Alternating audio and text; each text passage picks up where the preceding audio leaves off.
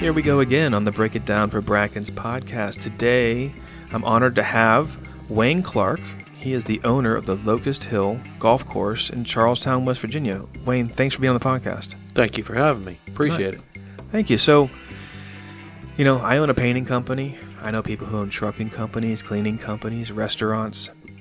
I feel like everything has its own challenge, but the idea of owning that much land that's used almost every square inch, I imagine. 168.3 acres. It seems really daunting, right in the center of a neighborhood. Do you want to share the origin story, how it all kind of came about? Sure. So we'll have to go back a little bit further. In 98, started working for a company called The Associates, which was shortly bought out by Citigroup. And in 2000, I started working in Northern Virginia as a sales assistant vice president. Easiest way to explain, you know, my fortune, you know, luck or whatever you want to call it. I pretty much financed, you know, half of Ashburn Village. So okay. when I started working for Citi, Ashburn Village was still in phase one. So had a really good, successful career in the mortgage industry. And then in 2002,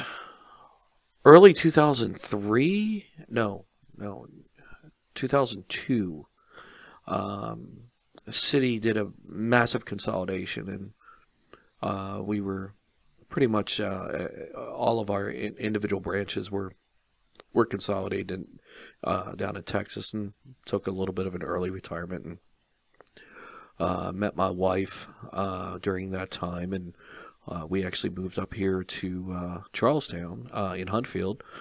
We were one of the first ones buying in Huntfield. We've been here since, and started working over at Wells Fargo. Worked there for about 9 months, and then went off on my own. I opened up my own mortgage company and ran that successfully until 2008, and got out right before the crash. Good for you. You know, smart. Yeah. Good timing. I remember having a conversation with my father, who passed away in 2007, and he said, "If you could do anything for the rest of your life, what would you do?" And I said, "I don't know. I'd play golf." And he's like, "But you've never played golf before." I said, "No, let's learn it."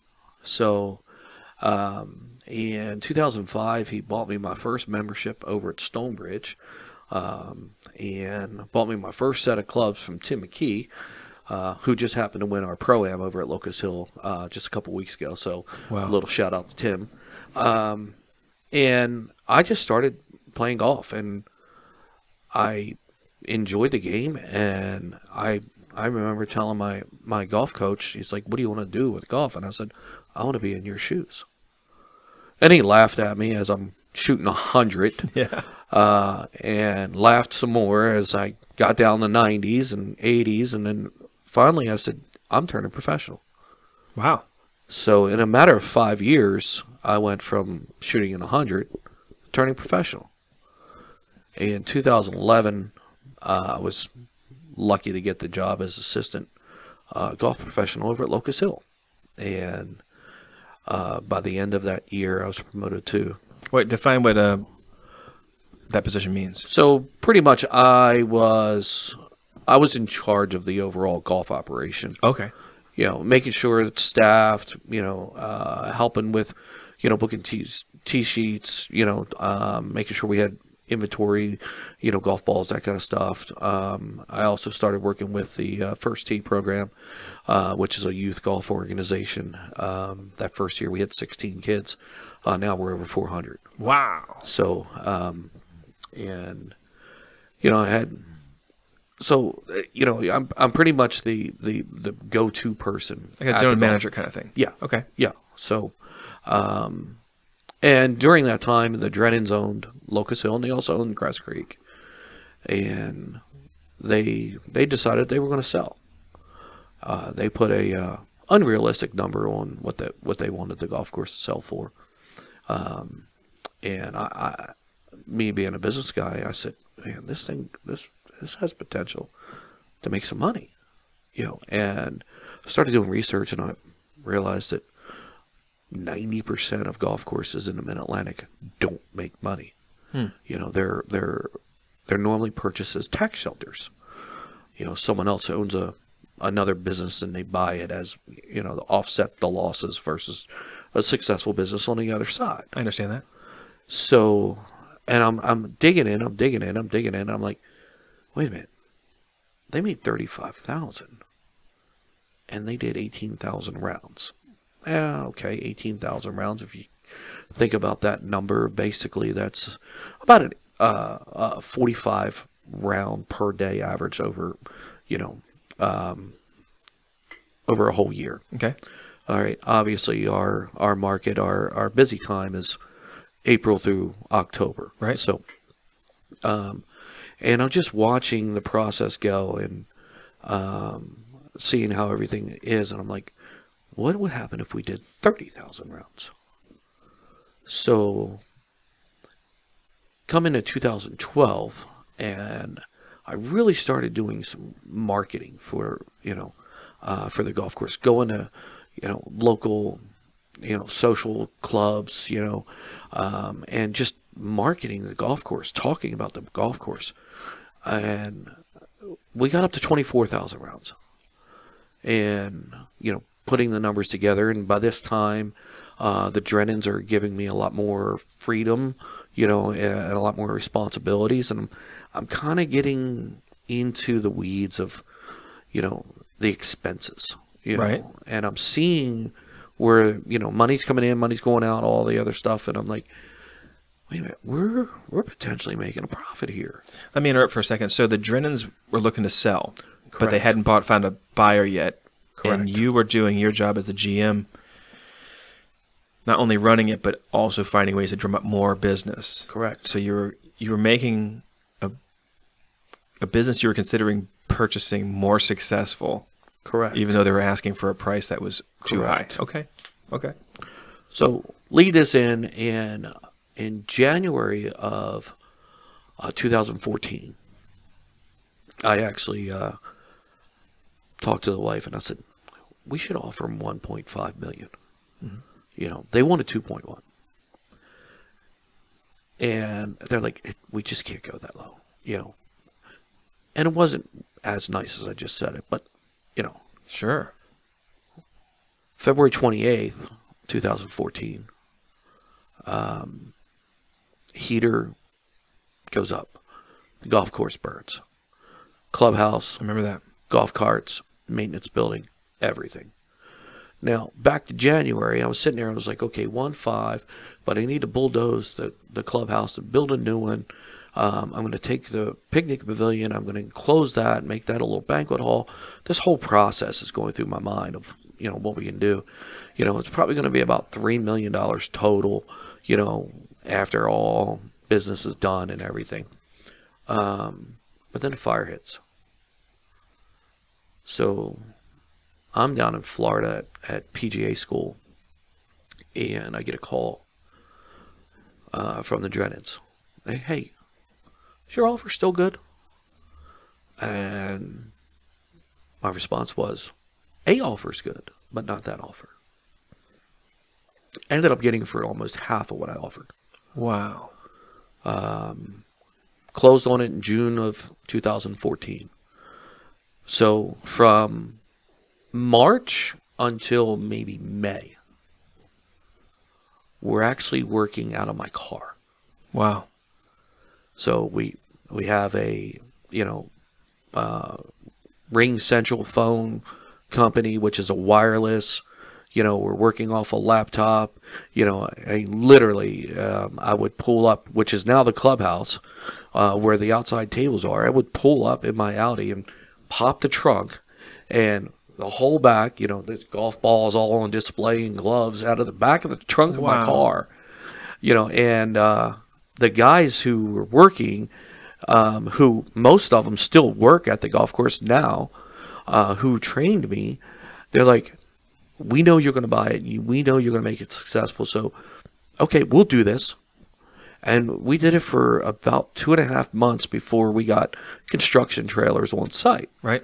And started working out of those. And we borrowed Citizens Fire Department's food trailer. Put that on site so we could still offer, food and beer and sodas and all that stuff to our guests. All this while we're going through the purchasing process. And then June 28th of 2014, we closed on the golf course. And within 2 weeks, we started construction on the clubhouse we have now. And we found a really nice little loophole that if we maintain 20% of the building, we could treat the construction of what is now the clubhouse as a renovation and not a new building and not a new permit. So Jeff Moomall, who was our contractor, came up with this great idea. If we keep the roof, we got our 20%. We can bulldoze everything else. So you had a company, a crane come up, cut off the roof, put it on the ground, bulldozed the picnic pavilion, started stick building, put the roof back on. We were able to increase 200 square foot, which covered for where the bathrooms and the kitchen is. Right, yeah. And we were off and we were done, opened that up late November. So, you're talking 6 months we got from zero to, hero. Right. And the moment I walked in, I told staff, I said, we no longer sell golf. We sell entertainment. Okay. This is what we do. We're going to make sure that when they walk off that golf course, they're going to have compliments about the golf course, but they're going to say, you know what? I felt great playing here. Everybody here made me feel great, even though I played terrible. Golf is a wicked sport. Wicked sport. I mean, the best golfers in the world. You watch them on TV. You listen to them. Hey, how did it feel shooting 59? It was pretty good, but I remember that one shot I missed, and it really bothers me. Dude, you just shot 59. Right. Come on. It's all about perspective, right? But they remember one shot that aggravated them, and that's golf. And that'll change their whole day. I mean, even though there's a success, they still... So if they come off the course and come into the clubhouse, they feel like a champion. Correct. That's really smart. Correct. So... and even today, I've never changed my vision statement. We're a resort style golf course with family affordable pricing.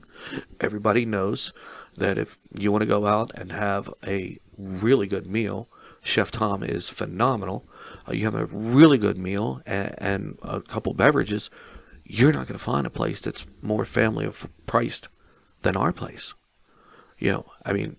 Glory Days. Sorry, I don't know if I'm supposed to. You can mention anybody you want to, sure. Some of the other, chain establishments, you're getting a, 8-ounce burger for $13. Right. We're at $8.95 right now with the inflation the way it is. Right. Tuesday night's burger night, and Chef Tom is phenomenal. He used to make all kinds of cool, just different burgers. Did you struggle getting the word out? I did. Right. I did. So the biggest challenge that we had was, and I don't quit. So we started live music. We started all this stuff, all these social events, and 10 people, 15 people, 10, 50, and I slowly built and built and built and built. Our 4th of July party, we had over 400 people. That's awesome. And I can relate to that because one of the tenets of my social club, which is Bros and Raws, is there's no judgment. Right. So it's kind of like not judging somebody who comes off the course. Everybody feels good. You're surrounded by good people.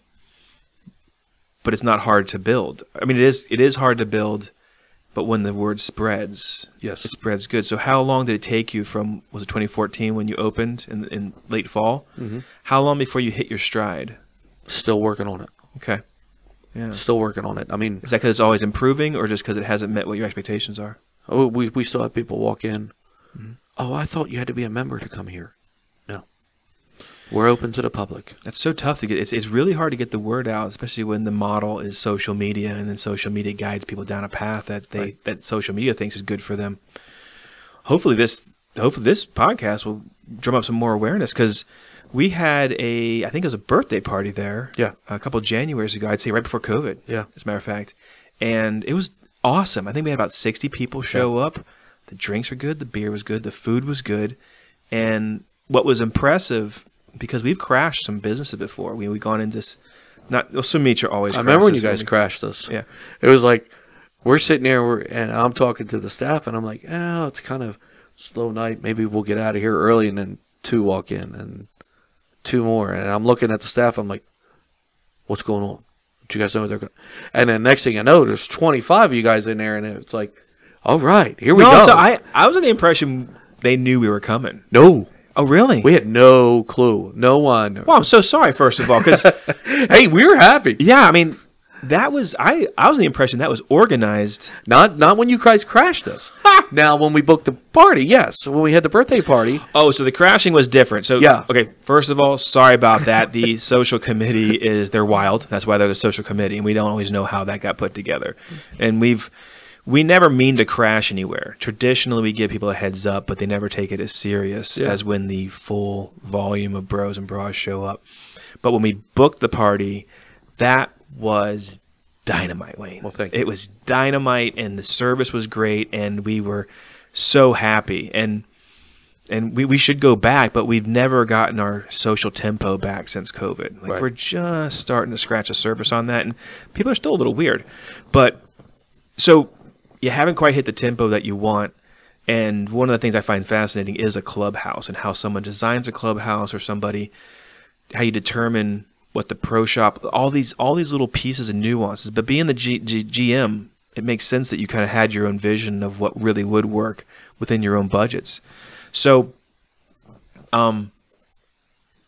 did you just kind of outsource the expertise of a chef and say, hey, just create the menu and let me know what you come up with? Or did you have your hand in that sort of stuff? Or how involved were you in the creation of the professionals on site? So I was lucky enough in high school to go to a charter school. Mm-hmm. And I went to a vocational school. And I studied culinary arts. So that was my specialty. So I actually graduated high school with the full Maryland certification to be a chef wherever I wanted to go. It just didn't fit, when I went to college with sports and things to be in that industry. So I had a lot of food knowledge before I even came in. And then, it was a growing pain after growing pain after growing pain, I remember our first real chef that we hired. She came in and she's like, she was a line chef on a cruise ship, and it was like, okay, I really probably can't afford you, but I'll throw out a number, and I did. And she's like, okay, let's go to work. I'm like, wow. Whoa, all right. The building of the outdoor kitchen.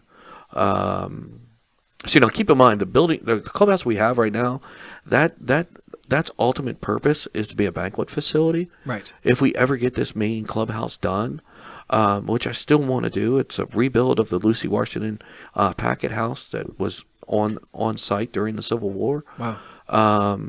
And I said, well, even if we build this new kitchen, we do all the food preparation and the new clubhouse and all that, we still want to have that, that excitement and that entertainment of, Saturdays and Sundays cooking burgers outside, as the golfers come by and things like that. So we decided to build an outdoor kitchen, that's fully functional as a kitchen. It just happens to be outside. And, when our chef left in May, I went to my food purveyor and I said, hey, listen, May of 20. Okay. I said, I need a chef. And he called me that afternoon and said, hey, I got a guy who's probably going to look for some work. It might only be a short period, but I know he's good, and if you win him over, you might be able to keep him. It's like, okay. So Tom comes in June of 2020. You know, we're right in the middle of COVID, mm-hmm. you know, but I have an outdoor kitchen. I have an outdoor tent. I could space everything. Adapt it. Yep. So we're able to do everything like we would do inside, outside during COVID. With all the spacing, yeah. Because everything is outside. So it's lucky and good planning that you had an outdoor kitchen built just prior to COVID. Yeah, we put the outdoor kitchen in 2018. So 17, 18, somewhere mm-hmm. around there. So Tom walks in and he says, well, you know, I'm kind of getting unemployment. I don't know how long it's going to last. What's going on? I don't know if the restaurant's going to reopen or not. Tom was the chef at John's Family Restaurant down on 340. Right. So maybe 2 weeks of him working just part-time, coming in on weekends doing burgers and things like that. Sure. He says, hey, they're not going to reopen. And I said, you got a home here. I said, for right now, for the next, 3-4 months, I'll sit down with you, order with you, doing all that stuff, and make sure that we're making the right stuff. But we have to understand that, our abilities are grilled kind of, steaks, pork chops, ribs, things that fit, our clients, and he's taking it. Now he has full reign. He does whatever he wants. That's great. The food at John's was pretty outstanding. Especially when you went to the higher end stuff, their steaks are really good. And it was a shame that they did decide not to open, but it's really good for you because you picked up a diamond. I have, and the ability to keep quality staff is really an art, especially in this strange sort of dynamic, the resignation or whatever. But I find that the people that stayed with my companies are really high quality people. Yeah. And it's a blessing to have somebody like that. So good for you there. Keeping people around,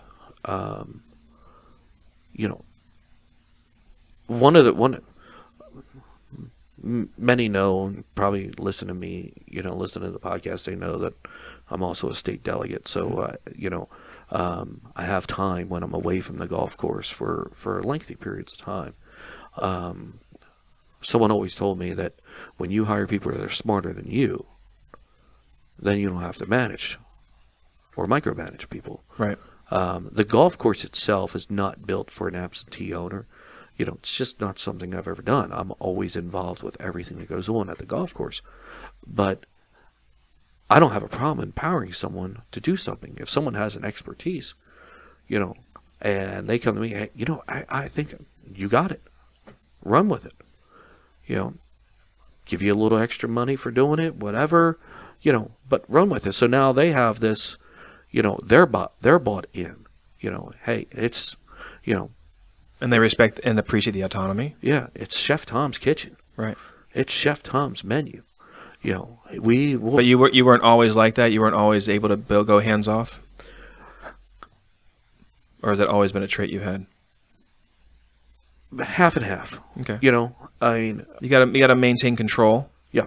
But once you can trust somebody and respect the work that they do for you. Correct. A nice balance of trust and respect, and then you provide about 10 to 15% oversight just to track it. Yep. Yeah. I'm in the same position, so that's really good. Yeah, it's especially nowadays with the staffing situations that we have, mm-hmm. and everybody has them. The unrealistic expectation of their value that exists. The unrealistic expectation of what a good day of work is. Yeah. I'm nervous. I haven't hired or been advertising that I've been hiring in over a year. I haven't, so I actually haven't seen it yet. I just continue to mold and appreciate and take care of the people that I have now. I found that if you can get away with less, and keep in mind during golf season, I might have 40, 50 people working for me. Wow. You know, all in part-time, processes. But if you can find people that, you can give them multiple duties, and give them a little extra, that's gold. Yeah. And nowadays, I mean, it is the expectation that comes in, from people, employees or potential employees is, it's just through the roof, I mean, yeah, I hear you. When you sit down and you have an interview with someone for an assistant GM position, and you advertise the position at a salary range between X and X, and you have two interviews with the person, and then you say, okay, it's time to, job offer. Here it is. Oh, I can't work for that. I need 2 times that. Oh, wait a minute. What part of the interview process did you not get when this is advertised at this to this? And now you're saying the minimum you could take is 2x that? I can't afford that. Right. Unless you are a small business owner, you have no clue what that sweat is, of waking up on Friday morning and dreading hitting that enter button to open up the bank account to see if you made payroll. It's so scary. And it's like you're sitting there the night before and you're just sitting and you're like, all right, how do I tell Wendy we can't get a check this month because I got to make payroll? Mm-hmm. Unless you've done it, you don't know. It's daunting. It's definitely daunting. I get that. And my father instilled a certain fear of not paying people. Oh, yeah. So it goes all the way back. Like if my father wasn't paid by somebody, and he came back from back when they developed unions way back in the beginning, like 60s, 70s. They were a rough bunch. Oh, yeah. If you didn't get paid. And my grandfather literally tells stories about taking bats into places that he wasn't paid and slamming it on a desk and not leaving till he got paid. And I'm like, wow, that's some old timer stuff right there.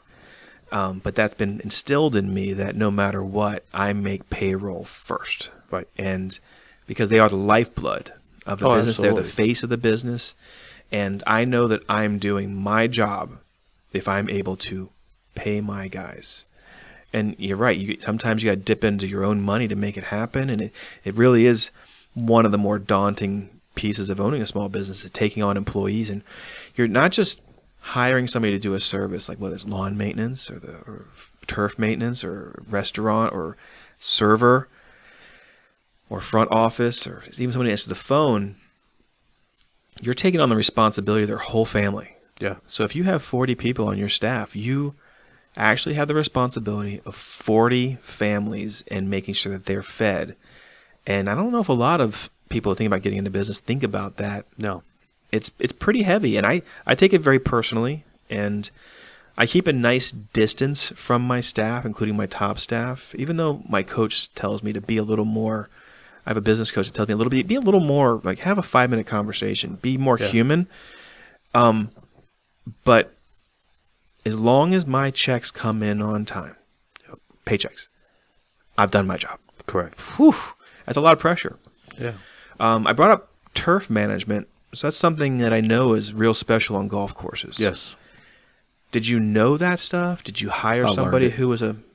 Mm-hmm. So I inherited the superintendent when I bought the golf course, and he decided to stay after I bought it. And we had a decent relationship. And through 2018, and then we switched superintendents after 2018. But I learned, and basically, hey, not second guessing you, just learning opportunity. You know, and that's one of my, I have two great retraining opportunity and learning opportunity that I, when I talk to my staff, I want to learn. Okay. So why do we have this type of grass on the greens? Why do we have this type of makeup of dirt? You know, why can't we just, you know, put grass seed over there? Mm-hmm. You know, why do we need to put chemicals, you know, fertilizers and, you know, fungicides and pesticides on the grass, you know? So the good thing with PGA, through that process, we also did a whole section on agronomy and learning, you know, some of the basics, you know. The hardest part about liking to play golf, enjoying playing golf, is playing golf on your own golf course. I bet. Because it's just nonstop. Why is that? Where did that weed come from? What happened with that bunker? You know, it's just constantly, you know, and that's one of the reasons why I enjoy, like, traveling, taking, you know, folks and going and playing other golf courses and, you know, playing in scrambles at other places. You know, these charity events and doing things like that. Less stress. Yeah. Yeah. You know, I can just enjoy the golf course. You know, it's 168.3 acres. I have a good buddy I went to high school with who's a turf superintendent. And it took him a while to get to the position. Yeah. Like, he was the one under. Yeah. And before that, he was the one under that. Oh, yeah. And then, you know, like, then there was, like, the muscle. Mm-hmm. But, It's interesting to watch him go through a 20-year journey. Yeah. And the technicalities behind it were just mind-boggling to me, but they keep the ball rolling, you know. Yeah. And it's really an amazing art. What are some behind-the-scene roles that people don't see when they think of a golf course or when they go golfing? Well, I mean, it's even as simple as you know, training people on setup, you know.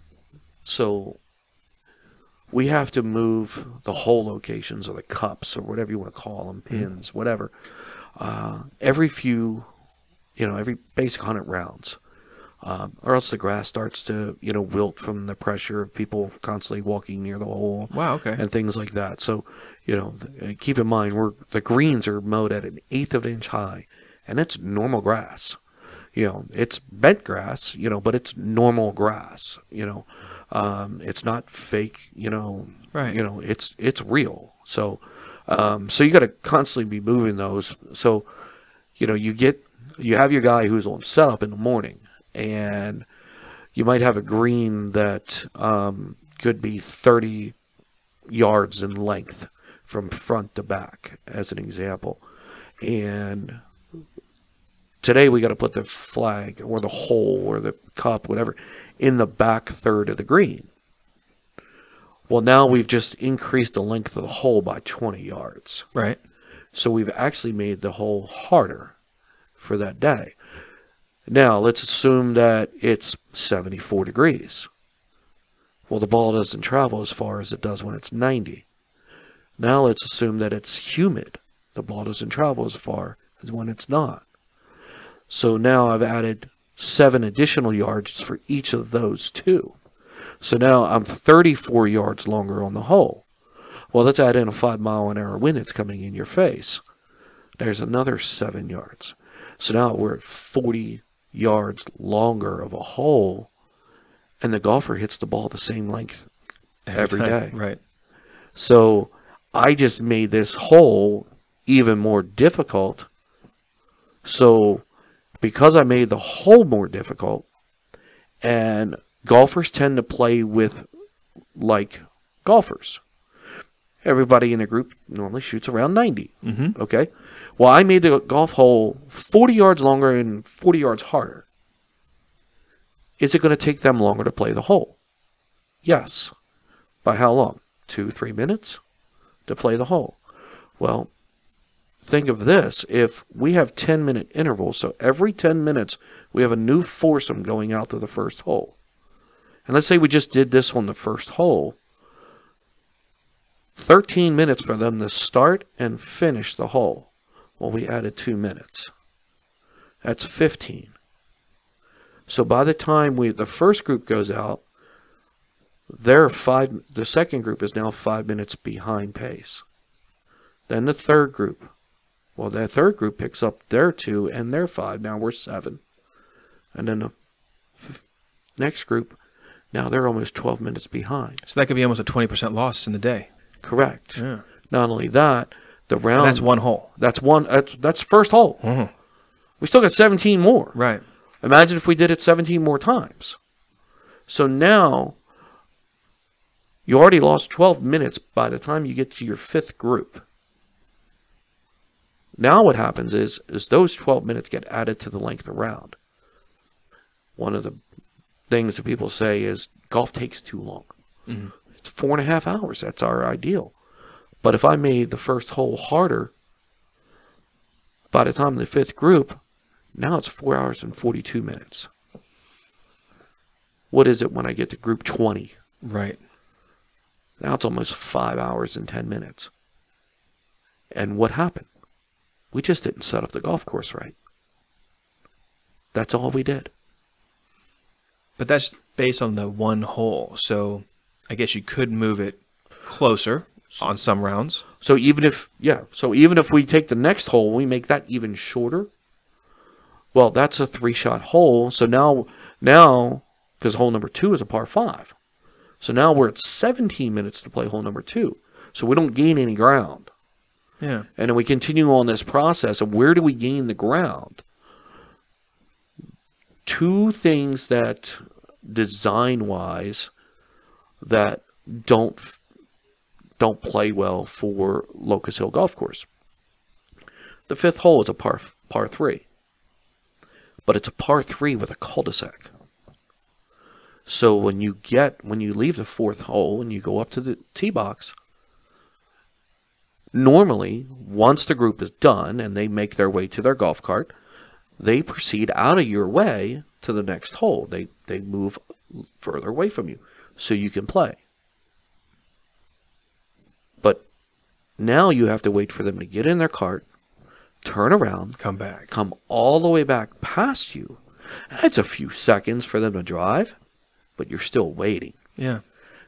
We screw up setup on the start. We're already 12 minutes behind. Now they got to wait. Next thing you know, by the time we get to 11 o'clock in the morning, we got 2 groups all day sitting on a tee box. At 5. Yeah. You know, yeah, that's some behind-the-scenes stuff right there. You know, so... And you're saying you change where the hole is every 100-ish? Ish. And you have, what, 2 to 3 options per... So we have 3 quadrants on the golf course. Our greens are big enough. We could have 5. Okay. You know, we could have 5 quadrants. You know, the problem is that we get real limited with 5 quadrants, and because we're so busy. I mean, we're doing 30,000 rounds. We're the busiest golf course in the state of West Virginia. Wow. Okay. We do more rounds per 18 holes than anybody. So, you know, when you're sitting there and you know you're looking at a 5 little areas to put a flag, you start getting where they start doubling up in areas. So you're not giving that replacement cup a chance to grow back in. Yeah. You know, so, but yeah, we pretty much have 3 hole locations for each hole, you know, whether it's front, middle, back, right, left, center, things like that. Nice. What makes a golf course a successful golf course? What are some of the features or components that you think are the most important? Priced correctly. Okay. Okay. And that's based on what? So that's based on the experience of and the challenge of the golf course, along with the clientele that you traditionally, you know, are catering to. So hold on. So like the technicality makes the price go up or down? So the more technical the golf course, and the more higher the par? No. So the more technical. So instead of having a mixed fairway of ryegrass and bent grass, it's all bent grass, which is very expensive. you know, so it has a really good appeal look to it. Now you're adding in a perceived value. I see. Visually. So, you know, technically, you know, or you have more turns, you know, so you're kind of making the golf course a little harder. Now, we're a tough golf course. It is a very challenging golf course. It's one of the most challenging ones in the state. But accessible, it's pretty flat, especially for West Virginia. Mm-hmm. It's relatively flat for West Virginia. And we don't do a lot of, you know, over-the-top stuff, you know. We don't have, you know, bunkers that cost $30,000 to build. You know, they're pretty much holes with, you know, a few inches of sand, and, you know, they're, you know, yeah, they not might, super ornate. Yeah, they might, it might take them a little longer to drain from a rainstorm. Mm-hmm. You know, it's nothing like you see on Augusta National, where they have actual pumps underneath the bunker that sucks all the water out of them. Wow. Okay. You know, so, you know, nothing like that. But when you get into some of that technical stuff, then your price goes up. Competition. So, we've done well, you know, being the only public golf course in Jefferson County. You know, when I bought it, we had some closer competition. And since, you know, some other golf courses have, you know, shut down recently, you also have to understand what your competition is, you know, in regards to, you know, drive time. You know, how far will people drive to play golf? Sure. We're an hour from Baltimore and D.C., and if folks are willing to make that drive, they're going to come out to a golf course that's going to be in pretty good shape year-round. Not perfect. Sure. We don't have the budget for perfect. But you're also not paying $125 to play an equivalent golf course in D.C. or Baltimore. Because on a Saturday, Sunday, that's what you're going to pay. Mm-hmm. We're under $60. Okay, wow. So, you know, how does that blend in regards to a golfer's decision on where to go? So, you know, when you're looking at profitability, it's, okay, what's the maximum rounds I need without doing additional damage to the golf course? People don't realize golf carts do damage to the golf course, especially when you get a bunch of people that foul the same area. And, you know, I mean, if anybody has a dog, you know, they know what their yard looks like where the dog runs the same area over and over and over again. Well, same thing with a golf course. You know, people take the same shortcut, you know, on a dog leg or, sure, or something, or they come off the cart path the same place, and it wears out an area. So, you know, so you have to have what's the maximum rounds you can have without doing additional damage. That also covers all of your expenses. And then what other things can you do to entertain them throughout the process? And generate more line items, yeah. You know, and, you know, when I do my sales tracking every day, you know, I look at the day before sales and I compare them from, I have, you know, 9 years of comparison, but I look at how many rounds we did, you know, what the revenue was for each of the departments, but specifically I look at what is our average golf revenue per round. Okay. What is our average food and beverage revenue per round of golf? Average merchandise, you know, how much merchandise we're selling per round of golf.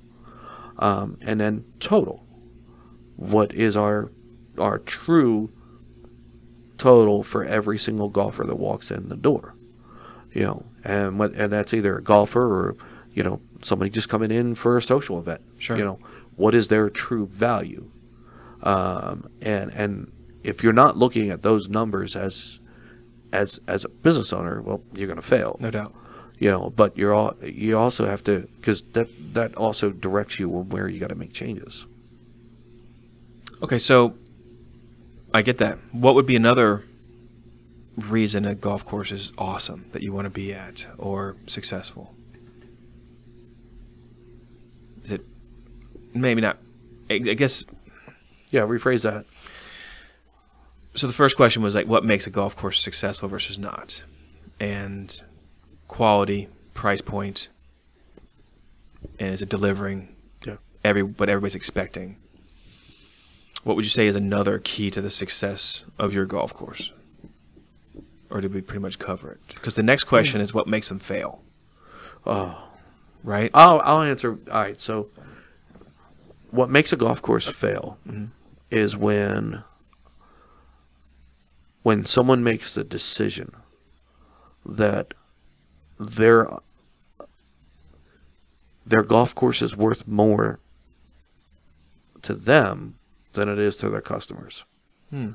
So I could easily price Locust Hill at $100 on a weekend. I could easily price it at $75 during the week. Okay. Now what's going to happen?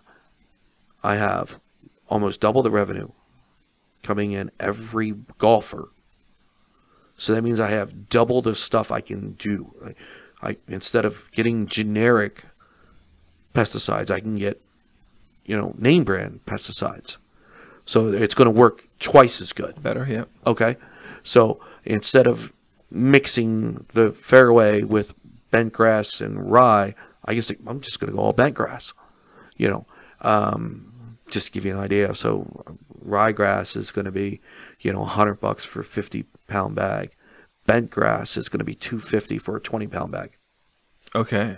Huge difference. Yeah. Okay. So that'd be a case of overspending then. Correct. Okay. All right. So based on ego. Yes. Okay. Once I say, hey, this is what I'm going to do. I'm going to be able to do all this other stuff. But then your rounds go from 30 to 12. Mm-hmm. Right. Well, you haven't made enough revenue to cover everything. So now you got to take from 40 people down to 20. So now all you're doing is you're chasing every single dollar that walks in the door. It's a nightmare. And you're chasing every dollar that walks in the door, and you're presenting that to your staff. All we're worried about is what's coming out of that guy's pocket. Once they pay us, who gives a crap? Yeah, that's not the right culture. And it feeds throughout to everyone. And I've been guilty of being in that mode at times, and no small business owner ever can stay out of that mode, But no matter how frustrated I am sitting here when I'm doing the books or anything like that, I'm going to come out and just, hey, how'd it go today? How was your round? Hey, thanks for coming. See you next time. Whatever. So, when you start getting greedy because you think you have something that's, when you start selling out, that's when you need to start raising prices. Right. Because now you're like, okay, I'm doing more damage to the golf course because I have too many rounds. You got to find that real sweet spot. Correct. And that's got to be, man, that changes from year to year. And that's why it's good you look at watching your books and your budgets so regularly, because then you can start to see that. So many business owners don't watch their books close enough to see those subtle shifts. Yeah. And you can find yourself too low or too high, and too much of a change up, like you said, can take you from 30 to 12. And I can definitely relate to all of that. I see it. I've seen it in my businesses in the past also, and especially since COVID. There's been a lot of price increases. When we first went on lockdown, I knew we had to do a significant price increase immediately, because you don't want to be the last one to do it. Right. If you're the last one to do it, that means you've missed out on quite a bit of revenue. And the demand, fortunately, was still there. And maybe we were too low anyways, due to the fear of trying to compete with customers and cutting our own throats to stay in business. I can totally relate to that. And one of the things you mentioned brings up the idea of culture. Having a solid culture with your team and your staff and how they deliver it from your leadership or the leadership of your management team, it's absolutely crucial, because people will pay more to feel better. Yeah. They don't want to feel like a target. Sometimes you'll have to hire a plumber or HVAC or some other contractor to come in. And when you don't know enough about the industry, you're like, $6,000? Yeah. You're like, I want to get multiple quotes, but then it's hard to get multiple contractors to come out. And then you want to be educated in your decision, but you're also panicked to get the work done. Right. You don't want to feel like a wallet that's just pouring money out to somebody. You want to feel like you're really getting the quality. And in them, for the most cases, people that I've hired, I felt the culture of the business. So I would pay a little more for the right culture. Yeah. And for the right purchasing feeling. And you mentioned that the golfers come off the course or on the course, they feel like, I mean, I had a rough day, yeah, but I'm happy to be here. And that says a lot about your business and your leadership tactics. So I really appreciate that. I try to have the same thing with Bracken's Painting, is just to have a culture of customer service that's massively over the top. And I want to deliver, it's always in development. There's always something new coming out, but I want to deliver a different experience that makes it noteworthy for the customer or the client, where they're like, yeah, you can hire that other guy or you can go to that other golf course, but when I'm over here at this one, this is how I feel. And that's why I want to keep going back. Yeah. That's really important, Wayne. I love that. Earlier we talked about how you haven't quite gotten to where you want to get with how your business is flowing, specifically in the clubhouse or in the event center sort of thing. Yep. What are things that people who might listen to the podcast or just in comment, we all find ourselves at networking events. What is something that people should say about Locust Hill Golf Course that you want them to say because it's true and that would encourage others to check it out, whether it's the events or the banquet or golfing? So, we're family oriented. There's kids at the golf course all day. And don't let me forget about that part too. Sorry. All day, every day, with the First Tee program. But, when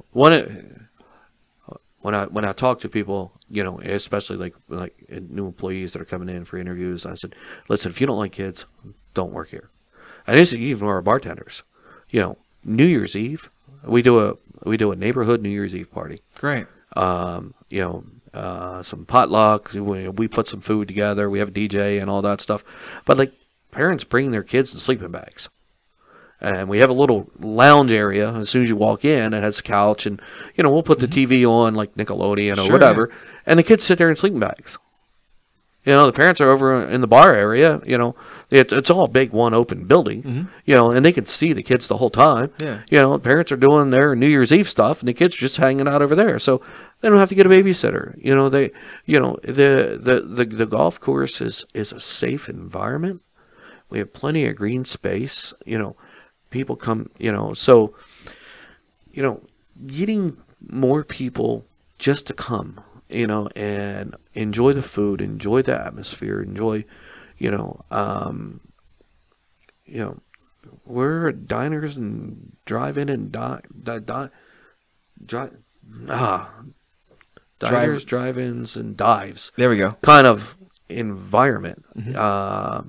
You're not going to come in there and you're not going to, we can do events with tablecloths. We can do weddings and do all that stuff. We can do all that stuff, but on a regular day, you're going to come in, you're going to sit down, you're going to have your beer. It's still going to be in a can. Sure. You can ask for a glass, but you don't have to, and I get that, order a bucket of beer, put it on the table and say, you know what? I want a burger. And you're going to get a burger, you're going to get a, paper plate, and styrofoam plate, whatever, and sit down and have this awesome burger, awesome fries. I mean, our wings, Thursday night, wing night. I mean, it's just like we've been doing wing night forever. Damn it, Wayne. I don't know anything about that. We got to get the word out somehow. So we're one of the very few places that still does wing night. Mm-hmm. So when the prices of wings went crazy, right? We went from 75-cent wings to 95-cent wings, but every Thursday night, it's wing night. And we're always in the journal running for best wings in Jefferson County. Everybody loves our wings. We got 25, 30 different sauces. I have no clue. Really? I mean, the girls are making up new sauces all the time, most of it's customers say, all right, well, let's take the chili and put honey in it. And then we, add some barbecue to it, and we'll call it this. And I'm like, okay, it's your choice. I don't. We'll put it in a bowl and mix it up for you. That's fine, you know. But you know, wings and you know, $3 beers and football. Come on, right? You know, what else do you want? You know, summertime. I mean, it's just, you know, with our leagues, and it's, you know, we'll do 1,000 wings on a wing night in the summer. That's incredible. You know, and it's just nonstop. You know, wintertime, it gets a little slower. So, you know, come out, watch some football, you know, college, NFL. You know, we got the, you know, watch, you know, the Amazon Prime to watch the NFL games. What a mistake I think NFL did on that one.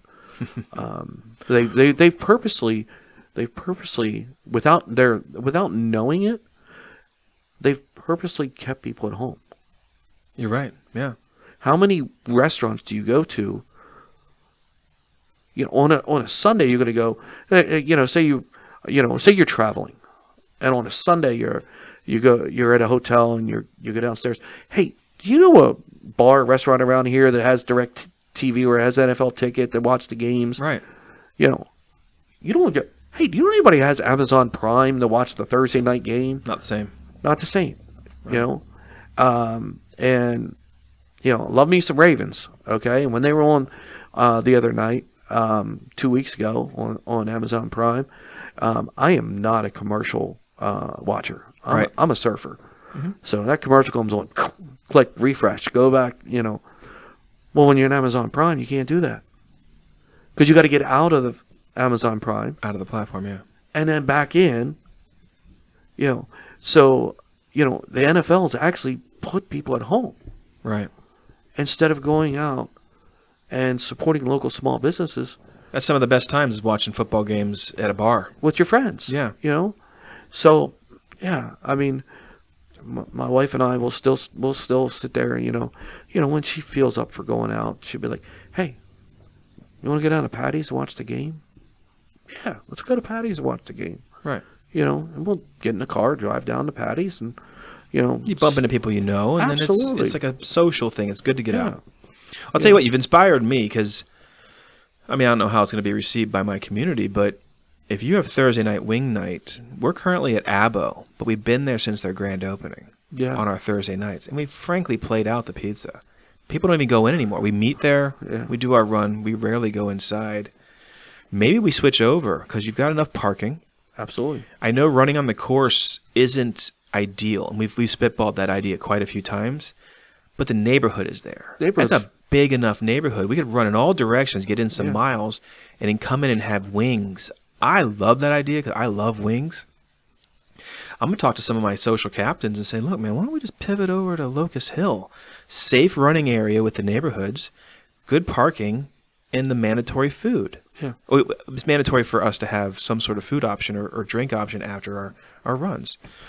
So I'm going to bring that up in the coming months, because let's do it. Let's do a little change up.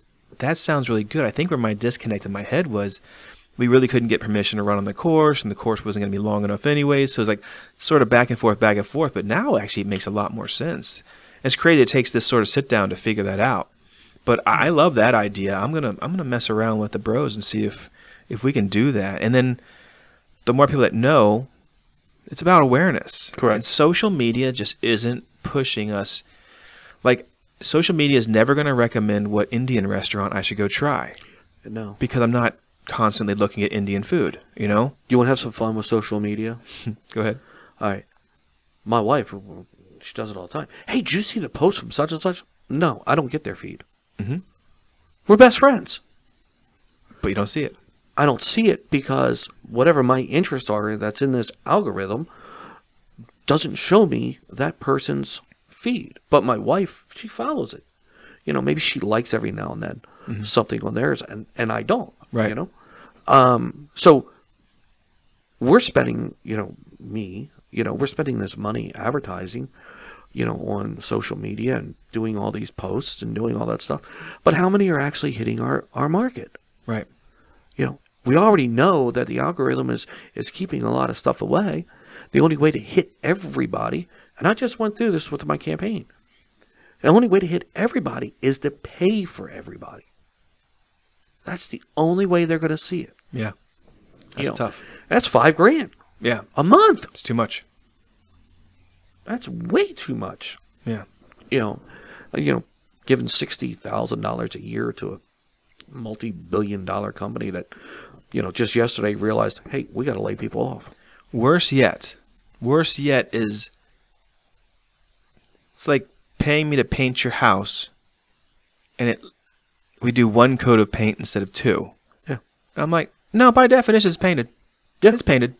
They're like, well, it's your word that it's painted. It's not my word that it's painted. You don't have any control over the results that they give you on how much traction allegedly that you had. Right.